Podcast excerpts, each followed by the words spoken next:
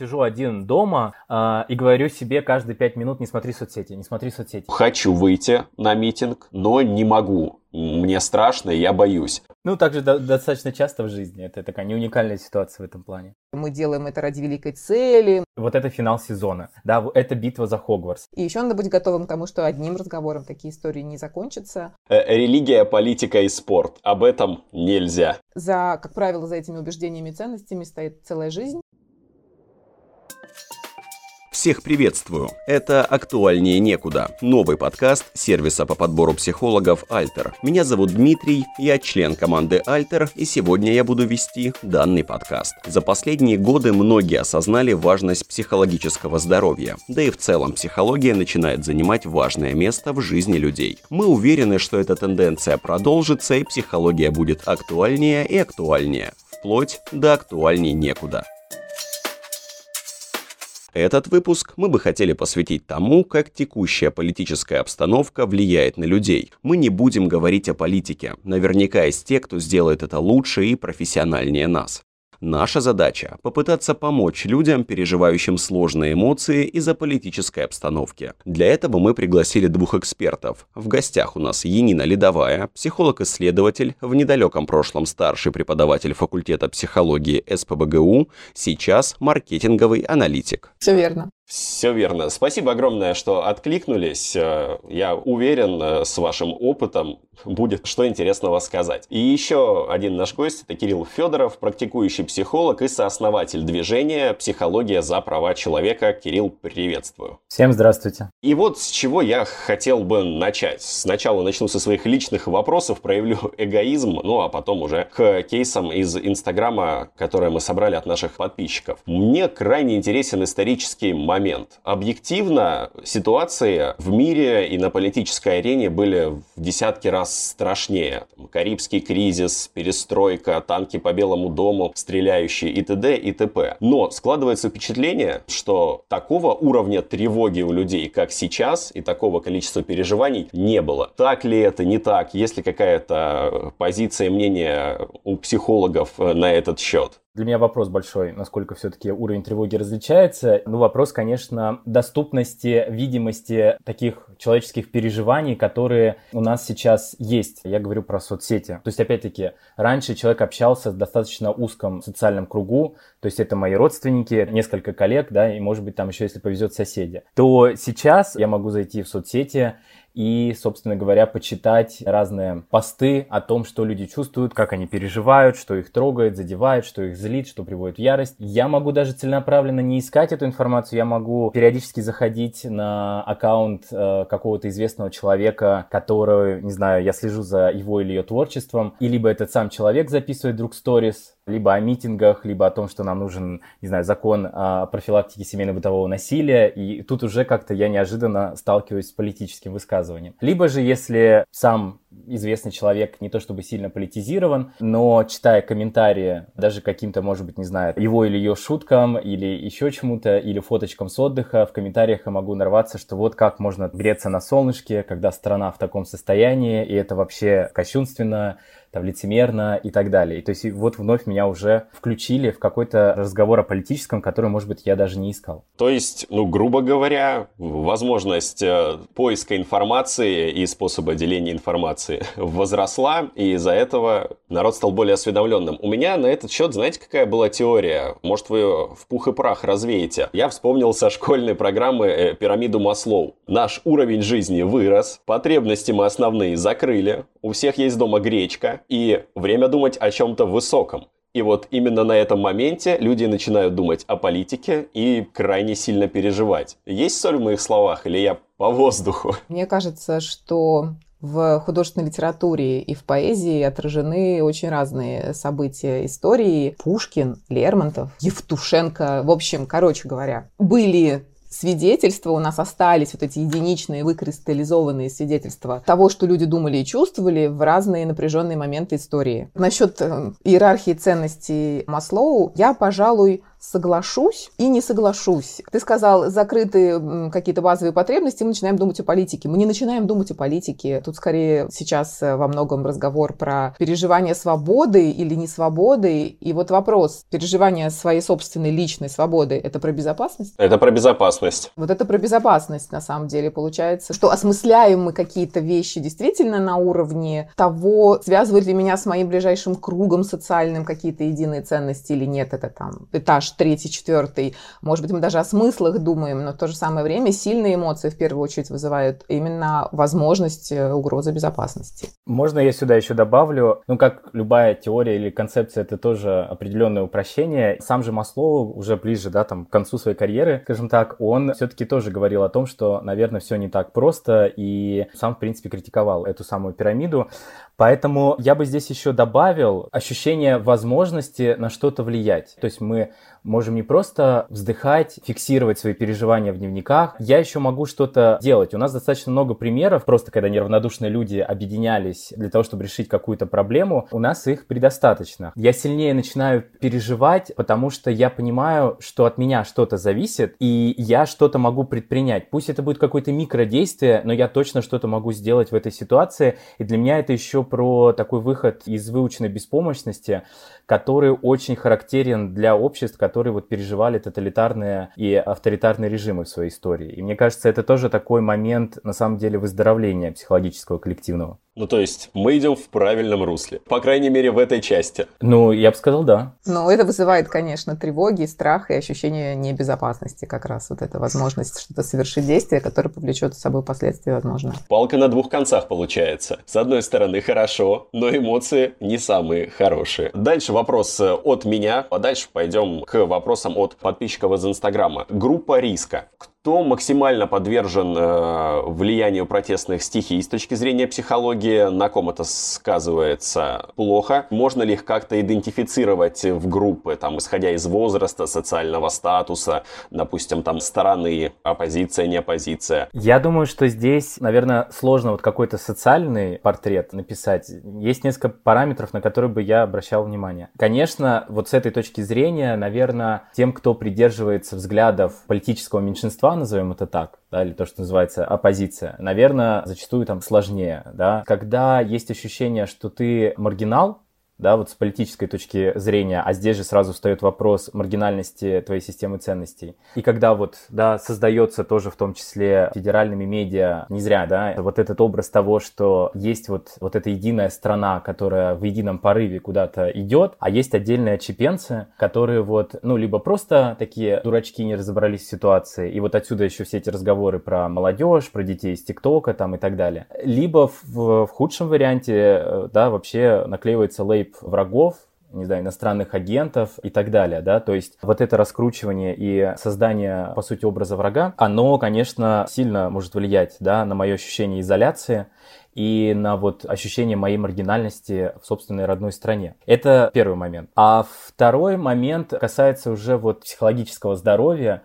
То есть здесь бы я тоже смотрел и на наличие отсутствия того или иного диагноза, и что я или мой знакомый с этим делает, хожу ли я к психиатру, есть ли у меня какая-то медикаментозная поддержка, вопрос опять-таки психотерапевтической поддержки, например, опыт травмированности, здесь тоже может очень сильно влиять, в том числе, насколько это было давно или недавно, то есть если я недавно переживал какой-то травматический опыт, вообще, может быть, никак не связан с политическим контекстом, например, связан с насилием, то происходящее в стране события, в том числе различные насильственные эпизоды, например, со стороны росгвардейцев или полиции в отношении мирно протестующих, они могут тоже у меня это актуализировать и то, что сейчас так модно называть, служить триггером для того, чтобы я погрузился в какое-то свое состояние, связанное уже с моей личной травмой. Я бы хотела добавить сильные эмоции, связанные с небезопасностью, с несправедливостью, кажущейся многим, с угрозой насилия. Я бы так сказала, что в нашей культуре еще не очень большой опыт и запас у людей говорения о сильных эмоциональных переживаниях. И когда у человека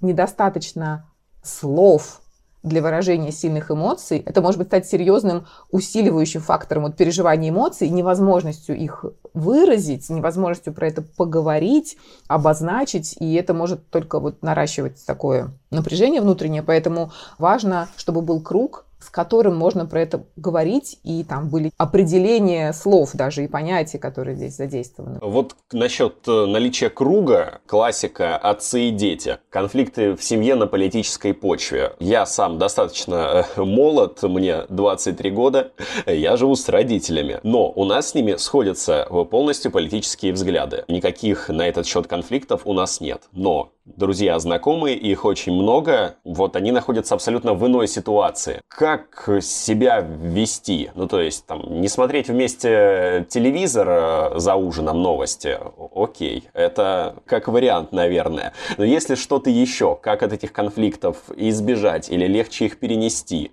когда мама с папой за одно, ты за другое, понимание ноль. Они не хотят разобраться в твоей точке зрения, ну, а ты уже вроде бы как разобрался в их точки зрения и понимаешь, что она тебе не подходит. Но это интересная, конечно, постановка вопроса с точки зрения того, что я такой умный, разумный, разобрался, и мне уже, в общем, там все понятно, ничего не интересно. Как бы, а они, конечно, темные, и еще вот не разобрались в моей позиции. Мне кажется, уже в этом тоже заложена определенная поляризация. И для меня, по моему собственному опыту и по опыту, в том числе, моих клиентов и клиенток, все-таки важный такой момент начала подобных разговоров — это такое все-таки взаимное уважение и доброжелательность в этих обсуждениях. Это первый момент. Да, то есть не считать, что вот я такой умный и прогрессивный, а все остальные, в общем-то, где-то там затерялись. И проявление искреннего любопытства к позиции другого, потому что мне может не нравиться, каких придерживаются взглядов члены моей семьи или какие-то другие значимые для меня люди. Но при этом у меня действительно появляется вот такое в чем-то детское любопытство, а почему они их придерживаются, каким образом они пришли к этим убеждениям, потому что за ними тоже стоит какая-то история и какой-то путь. И даже вот с точки зрения понимания для меня было бы интересно в этом разобраться. И здесь уже как бы мы уходим в этом обсуждении как раз-таки не просто от такой ситуативной политической повестки в обсуждение вообще, в том числе, да, вот и убеждений, и ценностей. Это может быть в целом достаточно сближающий разговор, особенно если это все проходит на вот такой платформе взаимного уважения. Следующее касается того, что, наверное, я бы при каждом таком разговоре, если он вдруг начинается или вот как раз-таки какой-то триггер, и как бы я стою на распутье, начинать мне длительное это обсуждение, то есть мне это сейчас зачем? Да, вот я хочу за завтраком с семьей, когда мы обсуждаем какие-то совместный отпуск или какую-то, не знаю, взаимопомощь, что нужно сейчас какие-то вещи перевести. И вот вдруг появляются заветные две фамилии в этом разговоре. И что дальше? И что, мне все забыть и начать сейчас вот сразу же вот какую-то свою политическую повестку продвигать? Я бы вот все-таки всегда оставлял паузу для того, чтобы для себя решить, стоит оно того или нет. Плюс отдельный аспект связан как раз-таки вот тоже с первым пунктом, уважительный доброжелательный. Желательно общаться, но вопрос в том, что, конечно, это не всегда возможно, и разговор в таком русле можно проводить тогда, когда у тебя есть на это внутренние силы, да, внутренний ресурс. Поэтому вот состыковывая это со вторым пунктом, если я чувствую, что у меня нет внутренней возможности это сейчас сделать, или вот я как раз-таки насмотрелся разных видео на то, как там, значит, росгвардейцы, например, бьют людей, и что-то мне родители говорят, они могут говорить вот совершенно не такие кровожадные вещи, как мне это может казаться изнутри моего состояния, да, то есть чуть вот шаг влево от того, как я это понимаю, мне кажется, все, да, вот они поддерживают все вот это насилие на улицах, это тоже определенное искажение, в которое я могу проваливаться в связи со своим эмоциональным состоянием, поэтому вот здесь важно еще вот отслеживать вот этот момент внутреннего ресурса. Я поддержу Кирилла, для меня это самый сложный вопрос, надо быть в очень хорошем состоянии, приступая к возможному такому разговору, понимая, что потребуется много сил и много выдержки. И как бы главная, пожалуй,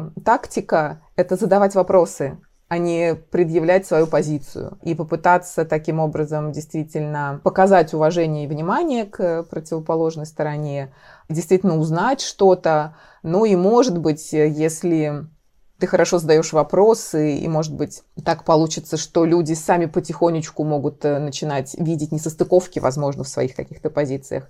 И еще надо быть готовым к тому, что одним разговором такие истории не закончатся, потому что, как правило, за этими убеждениями и ценностями стоит целая жизнь. И тоже очень важный момент – принадлежность к одной большой социальной группе, с которой себя человек идентифицирует. И вот ему надо как бы внезапно, но вообще механизмы вот этой поляризации по самым разным вопросам, по любым. Там это могут быть, не знаю, аборты в Польше или политика просто республиканцы против демократов в США. Каждый человек, который находится на какой-то ярко выраженной позиции, за его спиной стоят те, с кем он себя идентифицирует социально. И вот это невозможно человека выдернуть из этого круга, из этих связей, которые у него есть. Всегда вот эта позиция не только когнитивна, она еще очень сильно эмоционально и социально подкреплена. И вот надо это понимать. Мне кажется, здесь еще имеет смысл в определенный момент, если вы устали вот от таких дискуссий, каких-то битв аргументами, поговорить, может быть, о своих переживаниях по поводу происходящего. И если мы говорим действительно о близких людях, да, о родителях, с которыми у меня такие неформальные отношения, да, просто вот с социальной точки зрения, вот, значит, эти люди, там, и биологическое, это мои родители, да, а в целом нас так мало что связывает. Если мы говорим про близкие доверительные отношения, то мне кажется, что имеет смысл то, что называется, встать на позицию уязвимости и проговорить о своих переживаниях, чувствах, эмоциях, о какой-то своей боли, возможно. И я думаю, что здесь вот ближайшему кругу будет сложно от этого отмахиваться и это игнорировать. При том, что они могут не поддерживать, опять-таки, мою позицию, из-за которой я в том числе, да, вот ощущаю то, что ощущаю. И второй еще момент касается того, чтобы искать что-то общее. Очень всегда много различий, да, и очень много пунктов, по которым мы расходимся в отношении к жизни, в том числе со своими родителями. Но при этом немало общего. И вот когда тоже мы так политически распыляемся, мне кажется, мы забываем про многие вещи, которые нас объединяют. И здесь скорее вот занять такую позицию, когда ты культивируешь и в себе, и в общении с окружающими вот поиск этих общих моментов. И еще то, что можно применять, как мне кажется, это уж совсем такой ситуация, ну, какой-то тупиковой с точки зрения общения со своими близкими. Но это некая договоренность о том, что, смотрите, вот любой наш разговор на эту тему заканчивается руганью. Я вспыхиваю, вы вспыхиваете, и давайте просто тогда не будем на эту тему вот говорить. То есть нас близкими делают не наши политические взгляды, да, мы в целом, вот мы одна семья, и гораздо больше аспекты нашего опыта нас делают близкими. Поэтому вот просто, чтобы не наносить удар по нашей близости, да, по нашим отношениям, давайте просто вот каждый будет придерживаться тех взглядов, которые предпочитает. И вот это какая-то прозрачная, понятная договоренность, и к ней можно апеллировать в том числе вот в ситуациях, когда за тем пресловутым завтраком вдруг какая-то тема всплывает политическая, и можно ее тут же завершать. Мне эта ситуация очень близка. На прошлом месте работы мы для себя именно, я когда работал с коллегами, мы обозначили такую позицию. Мы просто-напросто об этом не говорим. Это работало, мы дружим все до сих пор, хотя я уже давно там не работаю. Возможно, это какой-то такой, да, метод в лоб, но... Если он работает, почему бы нет? Я личный тому пример. Кирилл, ты попал в точку. Мне помогло. Я бы даже сказала, что это не в лоб, а наоборот. Это же правило столетней традиции британских смолтолков. В смолтолке не говори о политике и о религии. Или что там про деньги. Ну, в общем, есть такие темы, которые не стоит затрагивать, если ты хочешь сохранить вот хорошую эмоциональную такую подложку происходящего. Вот, может быть, это довольно тонко, мудро, пусть немножечко формально, но сохраняет хорошую атмосферу. Окей, коллеги, семья, все понятно. Мы их условно не выбирали. Мы пришли на работу, там есть коллеги. Мы родились в этой семье. Если речь идет о таком чувстве, как любовь, вторая половинка, отношения, мальчик-девочка, встречаются. И в один момент при просмотре какого-нибудь видеоролика у них появляются абсолютно разные эмоции. И идет конфликт. Что делать? Ох, вы вопросы задаете. Понимаю, что тяжело. Для многих людей, для того, чтобы вот с кем-то быть в отношениях, все-таки важно вот иметь какую-то ценностную базу общую. Она тоже... И изначально, может быть, не то чтобы сильно общий, или общие ценности могут быть упакованы, ну, в разную одежду, скажем так, да, и здесь тоже вот вопрос в этих честных, откровенных обсуждениях, да, не хейтинге друг друга, а в обсуждении собственных убеждений, может быть, тоже как-то вот поразворачивать их, посмотреть с разных сторон и понять, что, наверное, ну, они не такие разные, как это может показаться, опять через призму того, как я вот вспыхиваю. Важно, мне кажется, в определенный момент, если вдруг эти... конфликты как-то не утихают, ничего не работает, то в конце концов стоит спросить себя честно, готов ли я быть с этим человеком, если вот ничего не поменяется. То есть если приходит ответ, что да, потому что и тут много каких-то пунктов личных, да, там, не знаю, интимных, значит, наверное, все-таки есть то, что перевешивает, да, вот эти разночтения политические. Если нет, и для меня это неприемлемо, ну, в целом, выходом будет в том числе и расстаться. То есть здесь же вопрос тоже не в том, чтобы любой ценой, в том числе отказом от своих убеждений, вот сохранить отношения. Окей. Я почему-то даже сам не подумал, что, казалось бы, элементарно поставить себе вопрос, а смогу ли я дальше? Наверное, иногда надо все-таки включать голову, а не сердце. И отдельный момент, мне кажется, здесь вот с точки зрения семейной психотерапии, я еще посмотрел бы на то, нет ли здесь слива напряжения по другим темам. То есть то, что уходит у нас в политические, значит, дискуссии, на самом деле имеет другие корни. Да? Под какие-то другие у нас вопросы в паре не решены. То есть нам легче говорить про политику и ругаться на тему политики, чем, может быть, говорить о проблемах там в сексуальной жизни. Ну, как вариант, здесь могу много разных самых аспектов. То есть можно попробовать для начала посетить семейного психотерапевта. И есть шанс, что выяснится, что политика вообще ни при чем. Ну, в том числе. Или она, ну, не так приоритетна, да, в этих конкретных конфликтных ситуациях. Хорошо. Я предлагаю начать разбирать наши сообщения от подписчиков из Инстаграма. Силовики, выполняющие объективно по меркам всего общества плохие и очень плохие вещи. Бьют, надругаются, унижают. Как они себе это объясняют? Какой-то мыслительный процесс в голове у них иной? Или это профдеформация? Что это может быть? И есть в психике человека защитные механизмы. Эти защитные механизмы помогают нам не чувствовать себя нехорошими людьми, когда мы совершаем объективно нехороший поступок. Есть такой классик психологии социальной Альберт Бандура, он живет в Америке, и он около 30 лет назад предложил список из 8 таких защитных механизмов, которые срабатывают при совершении неморальных поступков. Эти 8 механизмов он назвал механизмами морального отчуждения или механизмами отчуждения моральной ответственности, moral disengagement, когда человек придумывает, почему на самом деле можно было сделать то, что он сделал. Такие виды оправданий.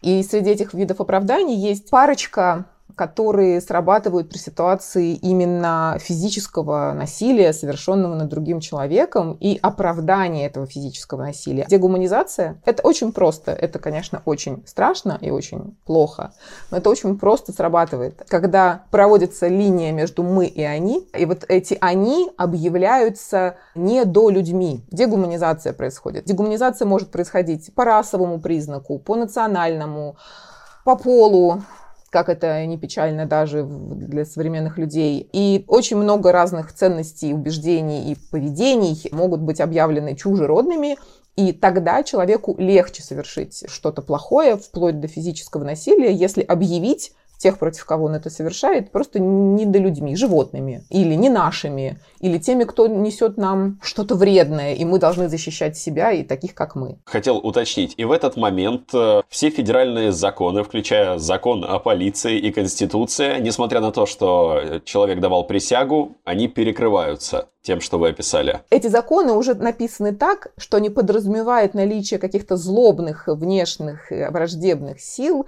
против которых мы работаем. Даже если это сограждане, молодые девушки, пожилые женщины, и если это то ярлык удается наклеить, и удается убедить этого актора насилия, что это плохие люди. Закон очень хорошо и удобно работает в этой связке. Поэтому дегуманизация, и там рядом с ним стоящий тоже механизм, который оправдывает, как правило, физическое насилие, обвинение жертвы, victim blaming, они сами виноваты, они сами сюда пришли, мы вообще ни при чем, мы просто осуществляем свой долг, и на нашем месте каждый поступил бы так же, да? А вот они виноваты, даже если против этих людей осуществляют физическое насилие, они тебе ничего не делают. Вот эти, как минимум, два самых таких связанных с жестокостью механизма морального отчуждения, к сожалению, работают. Есть еще и другие, которые такую накачку скорее ментальную происходит. Оправдания всякие моральные могут быть. Мы делаем это ради великой цели, мы вот сохраняем родину, а могло бы быть еще хуже, а посмотрите, что они творят, они тут, не знаю, опрокинули заграждение, а потом раскручивается оправдание большего насилия. Хотелось бы еще про госслужбу и про весь госаппарат, силовой в том числе. Есть сотрудники, которые не имеют никакого отношения к разгонам митингов, там, к фабрикации каких-либо дел, которые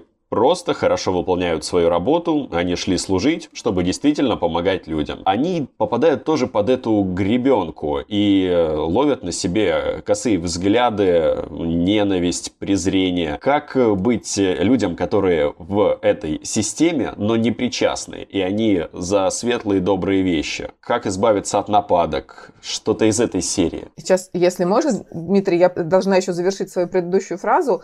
Эта история с дегуманизацией происходит в обе стороны. Может происходить в обе стороны. Вот это надо понимать. Мы и они, оно происходит для всех, как правило. Это тоже нельзя сбрасывать со счетов. Извини, тогда, Кирилл, передаю тебе слово. Да, я просто как раз вот еще к этому хотел добавить, потому что ты, Нина, говорила, что хорошее, мне кажется, упражнение, то есть для понимания как раз-таки того, как происходят те процессы, о которых сейчас было рассказано, это вот применить все это по отношению к себе, да, и вот про эту дегуманизацию в обе стороны. То есть как они там могут что-то оправдывать и так далее. Но если мы честно посмотрим на себя и, может быть, перечитаем какие-то свои посты в соцсетях, благо есть теперь такая возможность, то можем тоже заметить, как в том числе в выражении своих ценностей мы можем где-то придерживаться двойных стандартов, да, то есть когда насилие применяется по отношению к тому, кто мне не нравится, я могу в том, и это тоже такое же несправедливое, неправовое насилие, я могу там кричать восторг, как же круто, вот получили карма там и так далее. А если, конечно, из моего лагеря идеологического, да, кто-то подвергается какой-то несправедливости, то, да, меня это возмущает, как так можно, как же справедливость, как права человека и так далее.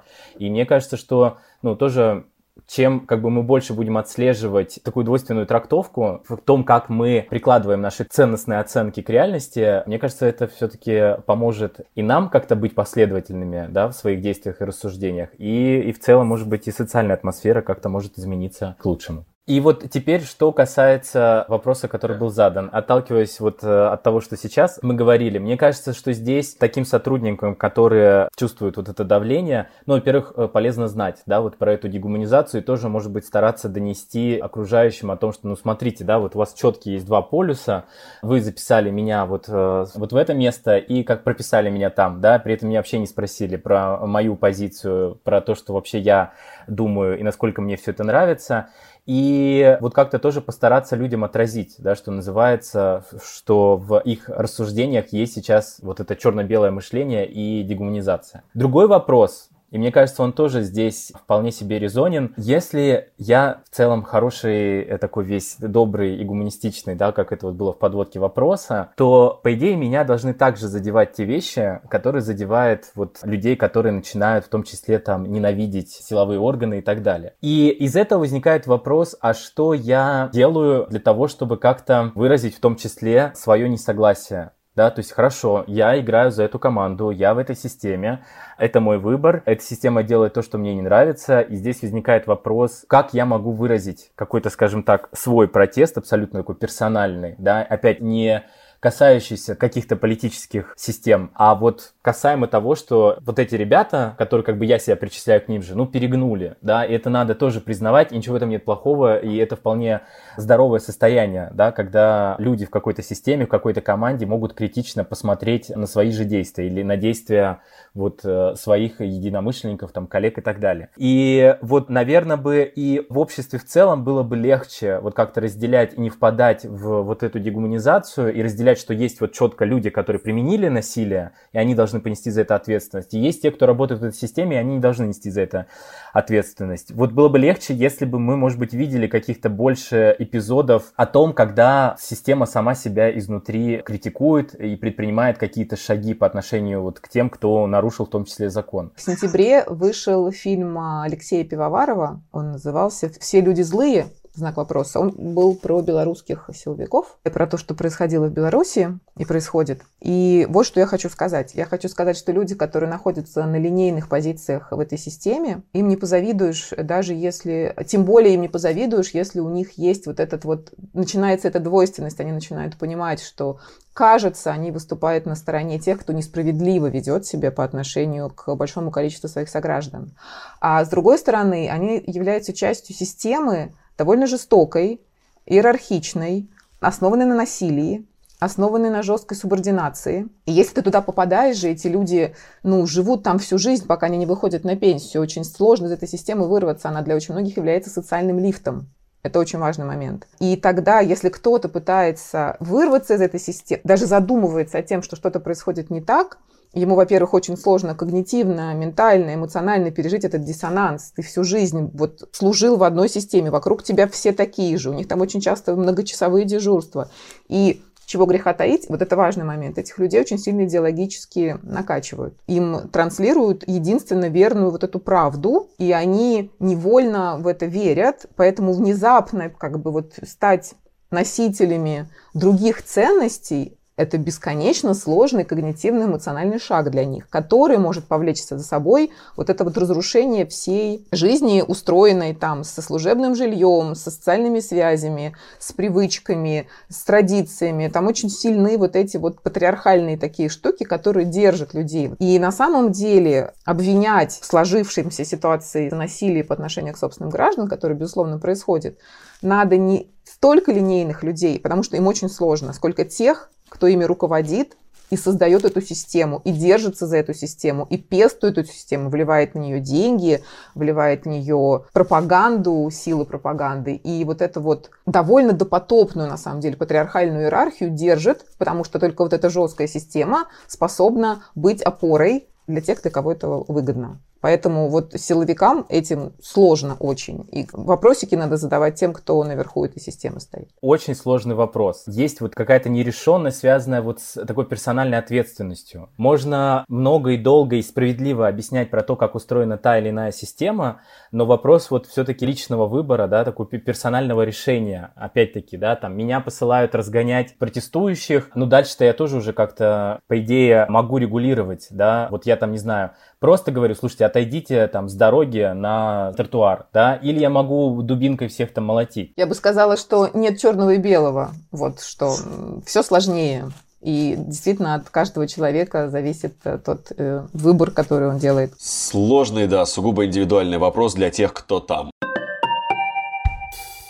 Движемся дальше, как много мы времени посвятили госструктуре. Есть у нас кейсы и чуть-чуть ближе к людям, как раз-таки, которые переживают в большинстве своем процентном. Например, следующее. Я виню себя, потому что хочу выйти на митинг, но не могу. Мне страшно, я боюсь. Как мне перестать себе винить, если хочется выйти, но не можешь? Вопрос, как по мне, невероятно сложный. Есть ли у вас на него какое-то мнение, рекомендация, как у специалистов? Мне кажется, что здесь, во-первых, наверное, чувство вины, да, и вот как-то такое самоуничижение на эту тему, оно точно не помогает, и это какой-то худший вариант, по которому я могу пойти. В ситуации того, когда я что-то не могу сделать, вот начинать себя критиковать, то есть мне и так достаточно плохо. И тут я, по сути, беру такую палку и начинаю еще себя тоже вот мочить, говоря о том, что ничтожество безвольное там и так далее. Ну, то есть уровень кортизола от этого только вырастет в крови. Поэтому какие я вижу пути? Первое. Да, страшно, и при этом, ну, достаточно большому количеству людей, которые выходят на акции, если не всем, тоже тревожно и страшно. Сама ситуация подразумевает, что это достаточно тревожно, рискованно, и поэтому моя тревога-то, она, собственно говоря, здесь адекватна.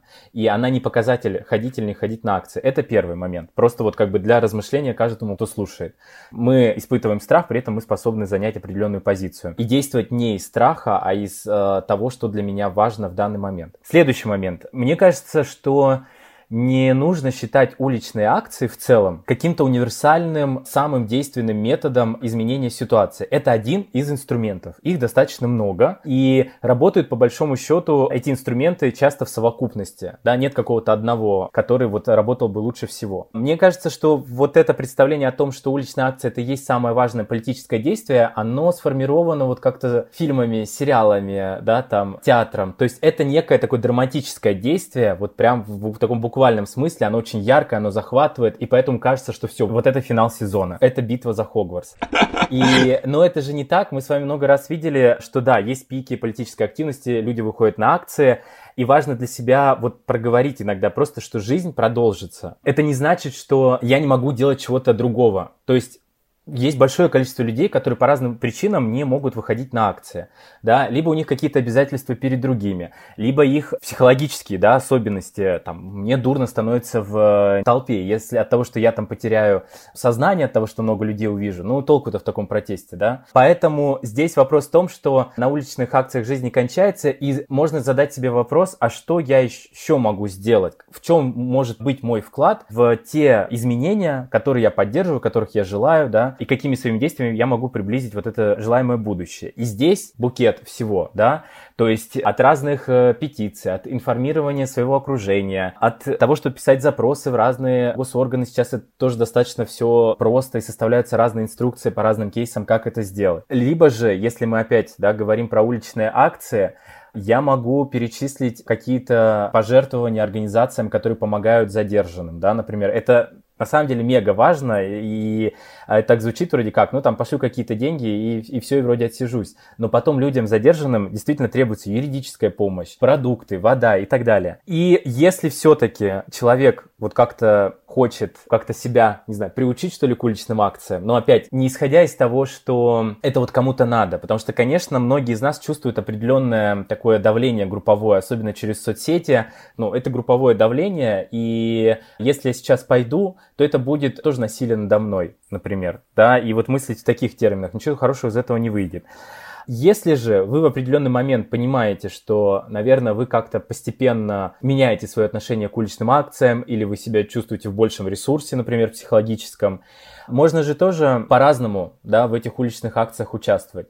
Можно там в первые разы не то чтобы идти в общую толпу, да, а где-то постоять, посмотреть рядом или пройтись рядом, да, например. Это было более, может быть, так спокойно для человека. Желательно не ходить одному, да, взять тоже каких-то близких единомышленников, с которыми вы уже как-то... Это уже такая прогулка в компании, это и какие-то шутки, какие-то разговоры, и это тоже то, что у нас переключает с этой внутренней тревоги, которую мы переживаем. И то есть вот как-то так постепенно себя психологически, наверное, можно адаптировать к формату уличных акций, если вот вначале казалось, что это вообще не мое.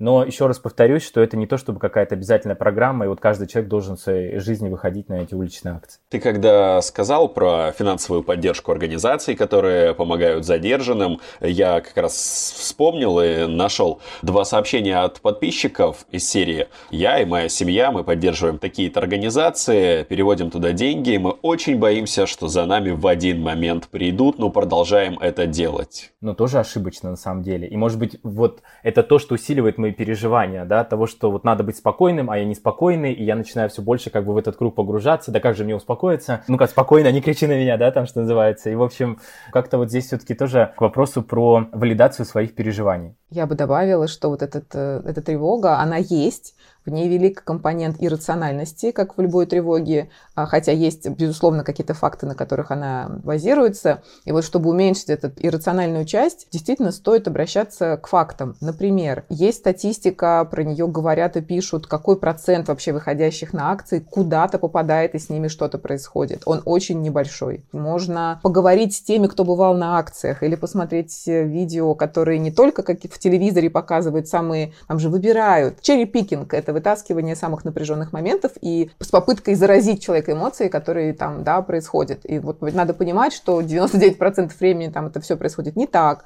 И вот всякие вот эти рациональные вещи, которые связаны с помощью, переводом денег, писанием петиций. И мне даже сейчас в голову пришла история, вот, ну, в Беларуси, например, создали фонд, где люди собирали деньги, возможно, уволившимся силовикам, чтобы им было с чего начать свою новую жизнь, потому что им, правда, надо терять там всю полную среду и попробовать какие-то такие вещи делать, которые можно делать. В общем, люди и действия, скажем так, вот социальное окружение, которое тебя поддерживает или которое тебе может рационально донести правду жизни и какие-то действия, которые ты можешь совершить сам, чтобы вот не попасть в эту выученную беспомощность, мне кажется, это такие полезные советы.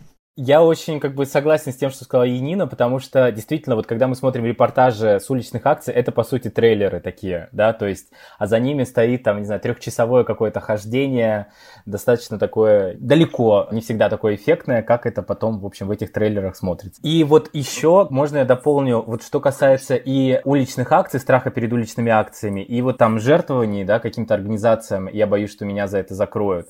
Мне кажется, здесь еще очень много страха из-за того, что вот как раз-таки после этого события все обрывается. да, вот как-то все, туман, больше ничего нет в моей жизни, все, свет выключили. Так нет, ну хорошо, даже вот если что-то случится подобное, да, кто-то напишет какое-то заявление, еще что-то.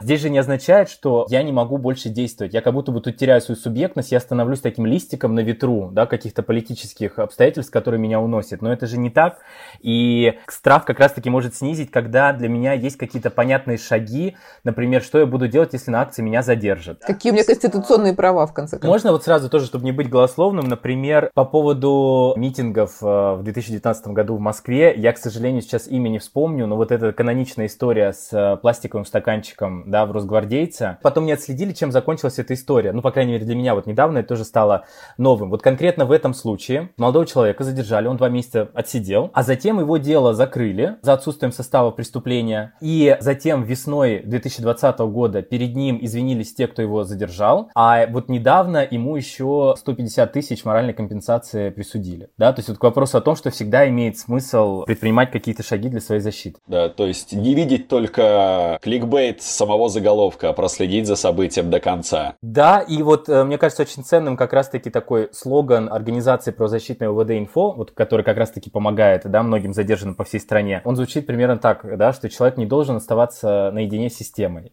И вот, мне кажется, вот этот страх, вот что я буду наедине с этой системой, он, конечно, как воронка может засасывать. И вот если вы обратитесь за помощью, если вы расскажете то, что с вами происходит, то я уверен, что вы без помощи не останетесь. Хотелось бы к следующему популярному вопросу перейти.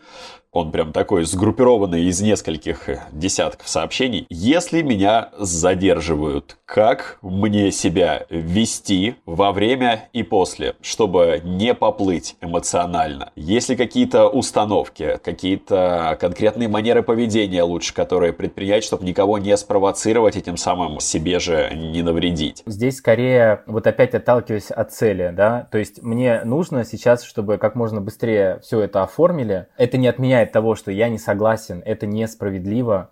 Но главное оттуда выйти. По закону должны держать 3 часа, но обычно держат, там, не знаю, 5-6 часов. Я выйду, и я буду, опять-таки, предпринимать шаги для того, чтобы это все оспорить. Во-первых, важно понимать, что все вот эти реакции, они абсолютно нормальные, и я бы их прям проговаривал, что я сейчас очень сильно злюсь из-за того, что вот меня так, со мной так поступили, или мне тревожно, потому что я не знаю, сколько меня здесь продержат, например. Помимо вот валидации, самовалидации такой тревоги, важно, да, связываться с внешним миром, в том числе там с адвокатами, с правозащитниками, со своими близкими, чтобы как можно больше людей узнало, что вы здесь. То, что я часто наблюдал, вот работая в том числе с людьми, которые задерживали на акции, обычно в самый этот день все проходит достаточно, я не хочу сказать спокойно, да, но как-то в рамках какой-то такой саморегуляции, какого-то контроля, что ли, над своим состоянием. Но чаще всего людей это накрывает после, вот на следующий день, потому что одно дело, тут тебе все писали, поддерживали, говорили, там, ты крут и так далее.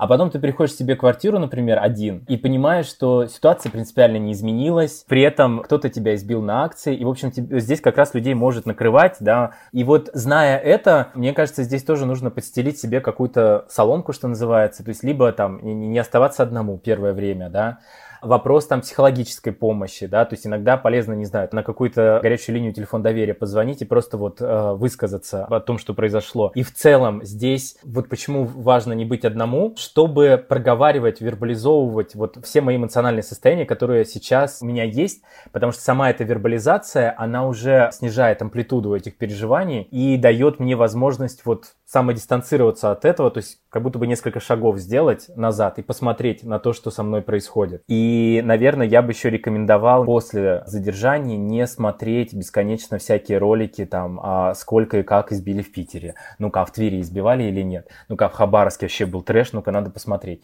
Можно это потом когда-то посмотреть. Другой вопрос, зачем вам это вообще информация? То есть, если прям, не знаю, для вас как-то это принципиально важно, это можно просто на основе сводки посмотреть.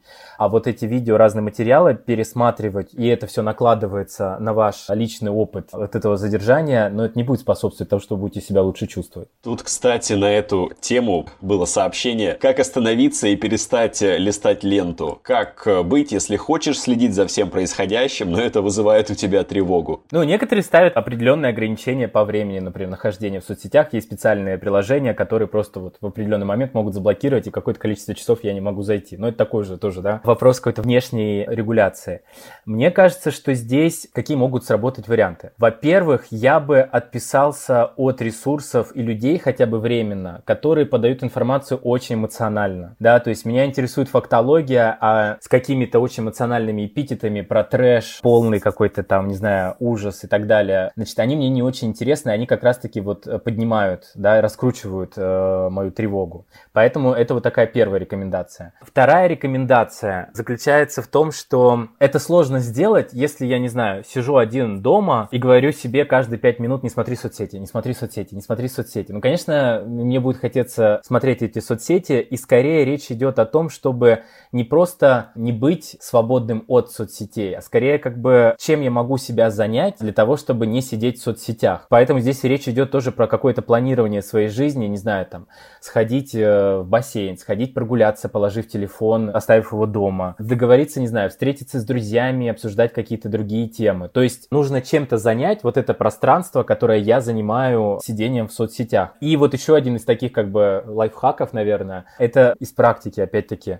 когда мне важно и интересно быть в информационной повестке, но я чувствую перегруз, и я, например, прошу кого-то из своих знакомых, близких, то есть я не захожу в соцсети, при этом прошу их сообщить мне, если произойдет вот что-то такое переломное там и так далее, да, то есть что мне позвонили и просто сказали об этом, да, а так я знаю, что если мне не звонят, то в целом ничего принципиально вот нового, того, о чем я как бы не знал до этого, не произошло. Хотела добавить, что есть такая простая формула, я понимаю, что люди, которые листают ленту, они, наверное, делают это не в суперспокойном состоянии, есть еще такое эмоциональное напряжение и тревога, и она заставляет это все листать.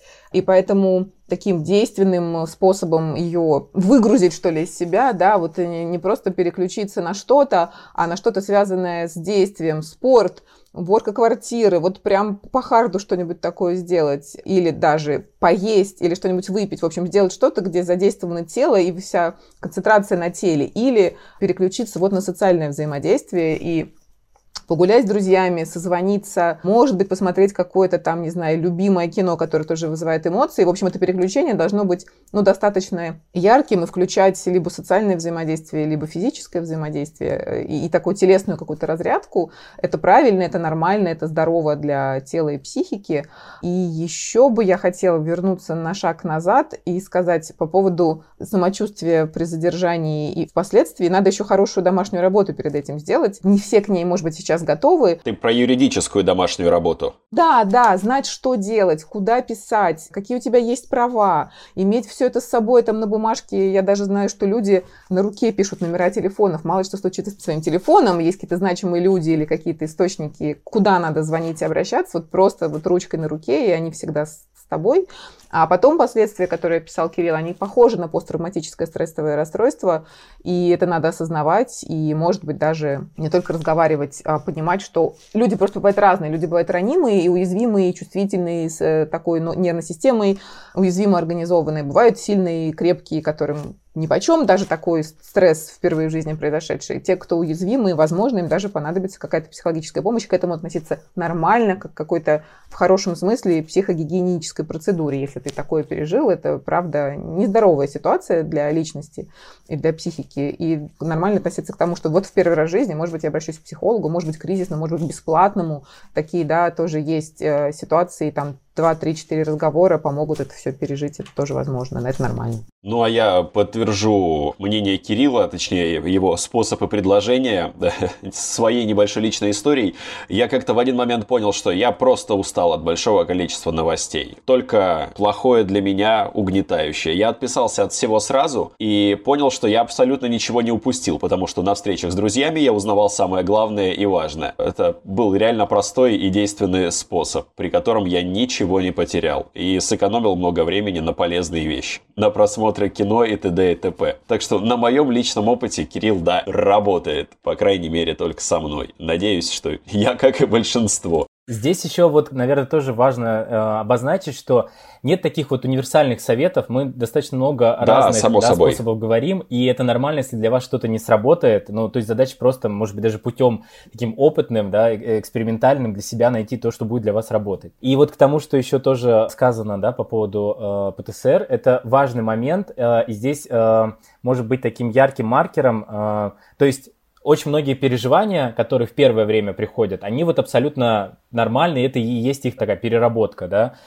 Но если проходит достаточно длительное уже время, да, там, не знаю, несколько недель, месяцев, а вас все время как бы не отпускают эти переживания, и вы как-то чувствуете, что вот ваше сознание все время там, на этой же там площади, хотя прошло уже достаточно длинное время, то здесь вот это действительно серьезный повод для того, чтобы обратиться не просто к какой-то там психологической поддержке, а именно уже психотерапии. Потому что, да, видимо, полученный опыт, ну, достаточно сильно отразился на вашем психическом здоровье. И нужно к этому относиться с, ну, тоже ответственно, с этой точки зрения. А вот подобный вопрос, который следом прозвучит, попадает ли он под графу «лучше обратиться к психотерапевту»? Как успокоиться во время сильной постоянной тревоги, вызванной мыслью, что это никогда не закончится? Вот, ну, что здесь подразумевается под это, тяжело понять, что правда имел в виду подписчик. В общем, если у тебя сильная, постоянная тревога, практически тревожное расстройство из-за того, что ты видишь там, и дальше по различным причинам, там, ты бездействуешь или ты не способен на что-то повлиять, и т.д. и т.п.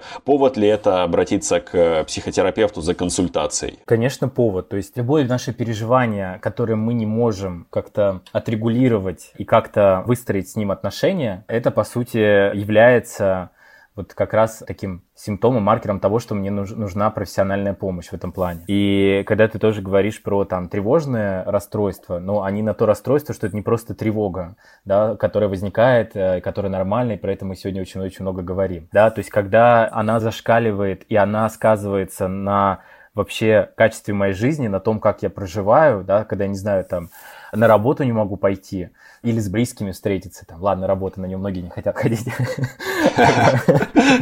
Когда, не знаю, то, что приносило удовольствие, больше не приносит мне это удовольствие, то, конечно, здесь нужно обращаться к специалистам, плюс здесь может требоваться, опять-таки, не просто разговорная психотерапия, но и медикаментозное сопровождение в ряде случаев.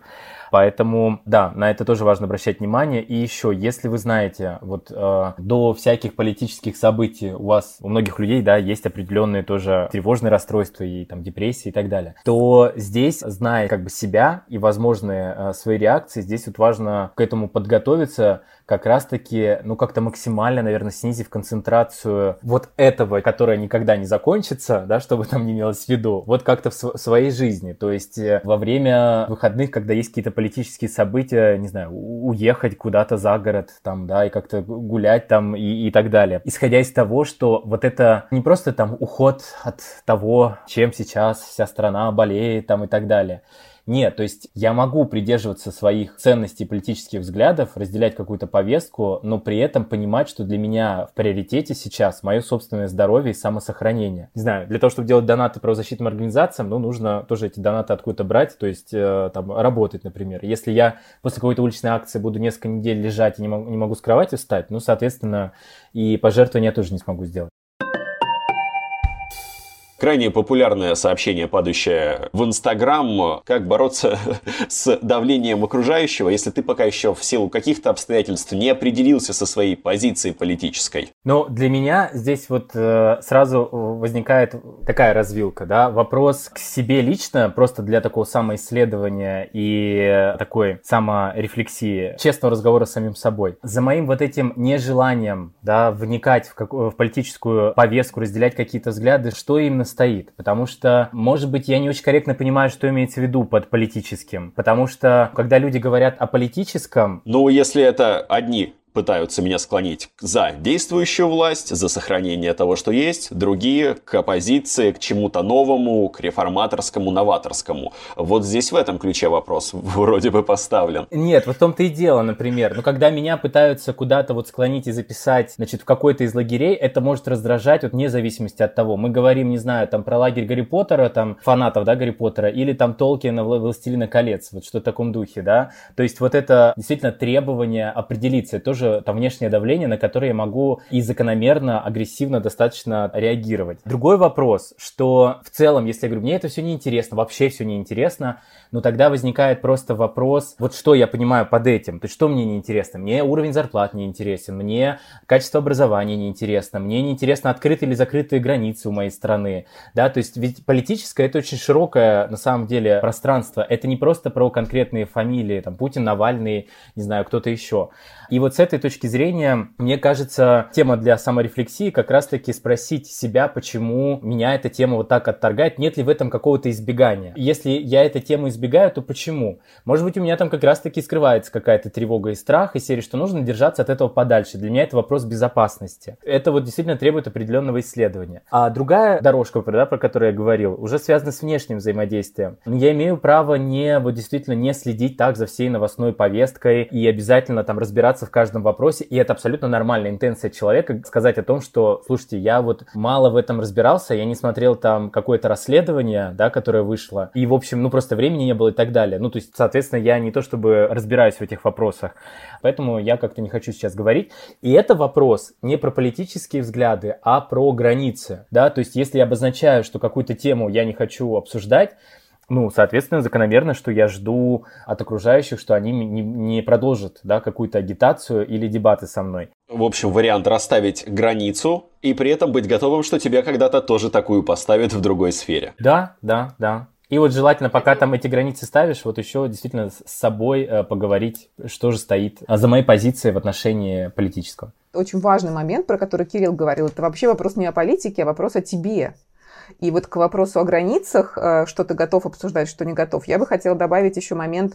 Это такой вопрос, который поднимает вопрос об опоре на себя. Ты какой-то, какая-то былинка, которую кто-то перетягивает, или ты понимаешь, что ты хочешь вот этого, при этом не хочешь вот этого, или у тебя сейчас было время ставить свой спектакль, или писать свой диплом, или, не знаю, готовить свадьбу. Это у тебя просто не было времени, и ты можешь остановиться, сказать: ребята, я сейчас не знаю, я сейчас не могу вам ответить на этот вопрос, у меня сейчас были более важные вещи. И если человек способен сказать: у меня есть мое, оно просто другое, и мне неинтересны вопросы политики, это все-таки говорит о том, что у него опоры какие-то есть. А если он совсем ни за что не держится в этой жизни, и его еще склоняют, и он подвержен влиянию, это ему самому надо задуматься о том, на чем он вообще стоит в своей жизни. Я бы вот так сказала, это важно, потому что если человек на чем-то стоит, у него не будет возникать такого вопроса. И финальный популярный вопрос. Испытываю постоянное чувство страха, из-за этого хочу переехать. Нормально ли это? И я здесь для себя 2 подпункта выделил. Первое. Какие могут быть проблемы у человека при переезде? То есть, если он увидел что-то максимально плохое, такой: все, я больше не могу находиться в стране, в которой происходит что-то подобное, собрал чемодан и уехал, а потом об этом пожалел, потому что решение было реактивным. И второй пункт. Я думаю, что люди хотят переехать, но дико боятся осуждения. Ты решил свалить, а как же мы тут сами. Переехал равно предатель. Как раз таки это стопорит людей от переезда, который, возможно, действительно им бы помог. Если говорить про осуждение, тут, конечно, тоже такие ярлыки, и скорее здесь важно работать над если я чего-то не делаю из-за того, что я боюсь, что меня осудят, но здесь вопрос с желанием все-таки какого-то внешнего социального одобрения, потому что близкие, я думаю, что в большинстве случаев редко осуждают, да, то есть они могут чего-то недопонимать, да, не соглашаться, но при этом все равно принимать это как мое решение. Второй момент, чисто практически, что если я уехал в другую страну, это не значит, что я совершенно забыл, стал равнодушным ко всему, что здесь происходит, и опять-таки современный мир предлагает масса возможностей, чтобы помогать тем, кто остается здесь. И иногда это тоже очень важно. По поводу решения уезжать, не уезжать, мне кажется, что иногда люди воспринимают это как какой-то такой очень идеализированный вариант, да, уехать куда-то туда, где все прекрасно, спокойно и так далее. Можно тут подвлезу с вопросом в интересное русло мне, в наглую. Что бы ты, Кирилл, или ты, Янина, порекомендовали людям, которые планируют переехать из-за того, что их что-то не нравится? Допустим, 5 пунктов, которые вы должны для себя подтвердить, решить. И тогда вы готовы к переезду. Как сделать так, чтобы это не было: а, все, я решил, а потом такой: а, зачем я это сделал? Что нужно взвесить? Есть такое? Мне кажется, просто-напросто надо уезжать не откуда, а куда. Надо, это просто прагматичный и взрослый такой очевидный, поставить реалистичный вопрос. Да, пункт. У тебя есть где работать? Ты понимаешь, какая там будет среда, желательно тоже поддерживающая, какие-то знакомые люди или работа, которая тебя будет поддерживать, где ты будешь жить, сколько у тебя денег есть с собой на первое время, точно ли здесь, не надо тебе подождать еще месяц или 2, и что-то поменяется.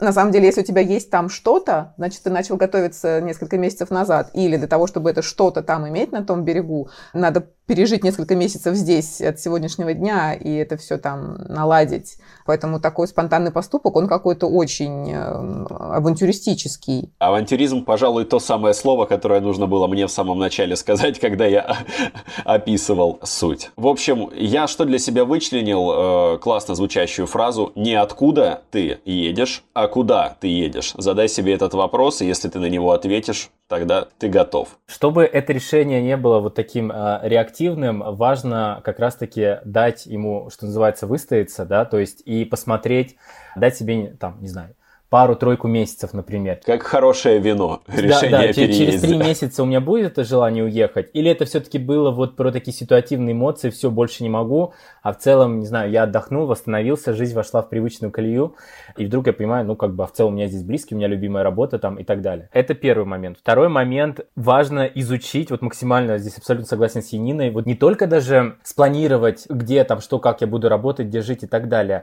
но изучить, вот куда я хочу поехать, вот не с туристической точки зрения, да, вот я был в Париже, мне там очень понравилось, я там целую неделю прожил в отеле, было очень круто, вот бы жить так. Ну, это большая разница между тем, чтобы там жить, платить налоги, там, не знаю, снимать квартиру и так далее, учить язык и вот эти все моменты, связанные с этим. То есть я бы, например, что тоже рекомендую, мы с клиентами это обсуждаем, смотреть на Ютубе, найти каналы людей, которые либо переехали, либо которые живут в целом, да, вот в том, буквально можно найти даже городе, в котором ты хочешь жить, в той или иной стране. И обычно там люди, ведущие блоги, они как раз рассказывают всю такую подноготную, да, не просто вот из серии «Смотрите, здесь у нас эфир», башня. А тут грязные улицы, метро часто ломается, там еще какие-то такие вещи. Третий момент. Мне кажется, здесь очень важно начинать учить язык, да, и это как уже некая вроде, с одной стороны, подготовка, то есть я уже что-то делаю для того, чтобы переехать, при этом... А с другой погружение в культуру. Да, и еще параллельно идет вот этот процесс как раз-таки вызревания этого, значит, решения. То есть я не просто сижу 3 месяца, как бы ничего не делаю, да, а я вот, в принципе, да, учу язык, он мне может и здесь пригодиться на самом деле, да, и в том числе, соответственно, прислушиваюсь к себе и понимаю там, да или нет. И последний такой момент, но он уже даже не практический, просто важно... понимать, что это огромный стресс. Ну, то есть, вам здесь может быть тяжело, но переезд, потеря вообще системы своих социальных связей, которую вы всю жизнь свою здесь приобретали, отсутствие привычной языковой и культурной среды. Понятно, могут быть какие-то вариации, может быть, вы с детства очень много путешествовали и так далее. И это может как-то, да, снизить вот эти все переживания, но в целом по работе с людьми, которые вот уехали туда, да, с которыми я работаю дистанционно, ну, я, конечно, вижу, насколько для них даже травматично является вот этот опыт, и они действительно очень долго восстанавливаются. И я как-то тоже читал исследования о том, что переезд в другую страну вот по силе воздействия, да, и вот амплитуде переживаний, которые он может вызвать, равняется потере близкого человека. То есть нужно вот здесь подготовиться к тому, что, конечно, вы столкнетесь тоже с очень серьезным кризисом. Очень интересная мысль, захотелось на эту тему посчитать про переезд равно иногда потеря близкого, ну, по ощущениям. Подозадачил, спасибо. И там спасибо. Притом именно могут воспроизводиться вот этапы горевания, и да, там и будет и какое-то, может быть, и отрицание, и депрессия, и так далее. Там очень тоже сложная психологическая, на самом деле, реальность наступает у человека.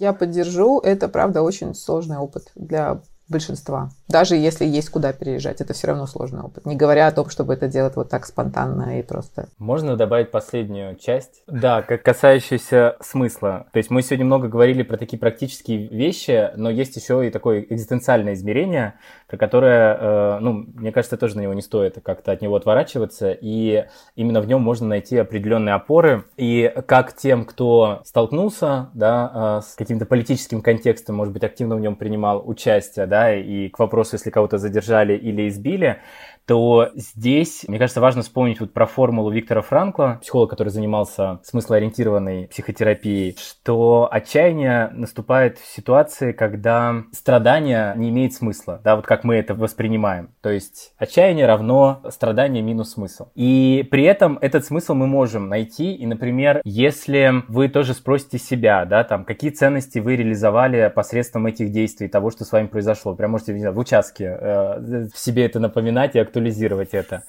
Какие важные идеи, да, как бы были протранслированы этим вашим поступком, да? Что, может быть, вы показали, чем это значимо для других? да, в том числе для вашего окружения, может быть, те, кто, кстати, боится, например, и вы были таким же, кто боялся, а потом раз вы вышли, это тоже влияет на ваше окружение, поскольку мы все тоже взаимосвязаны.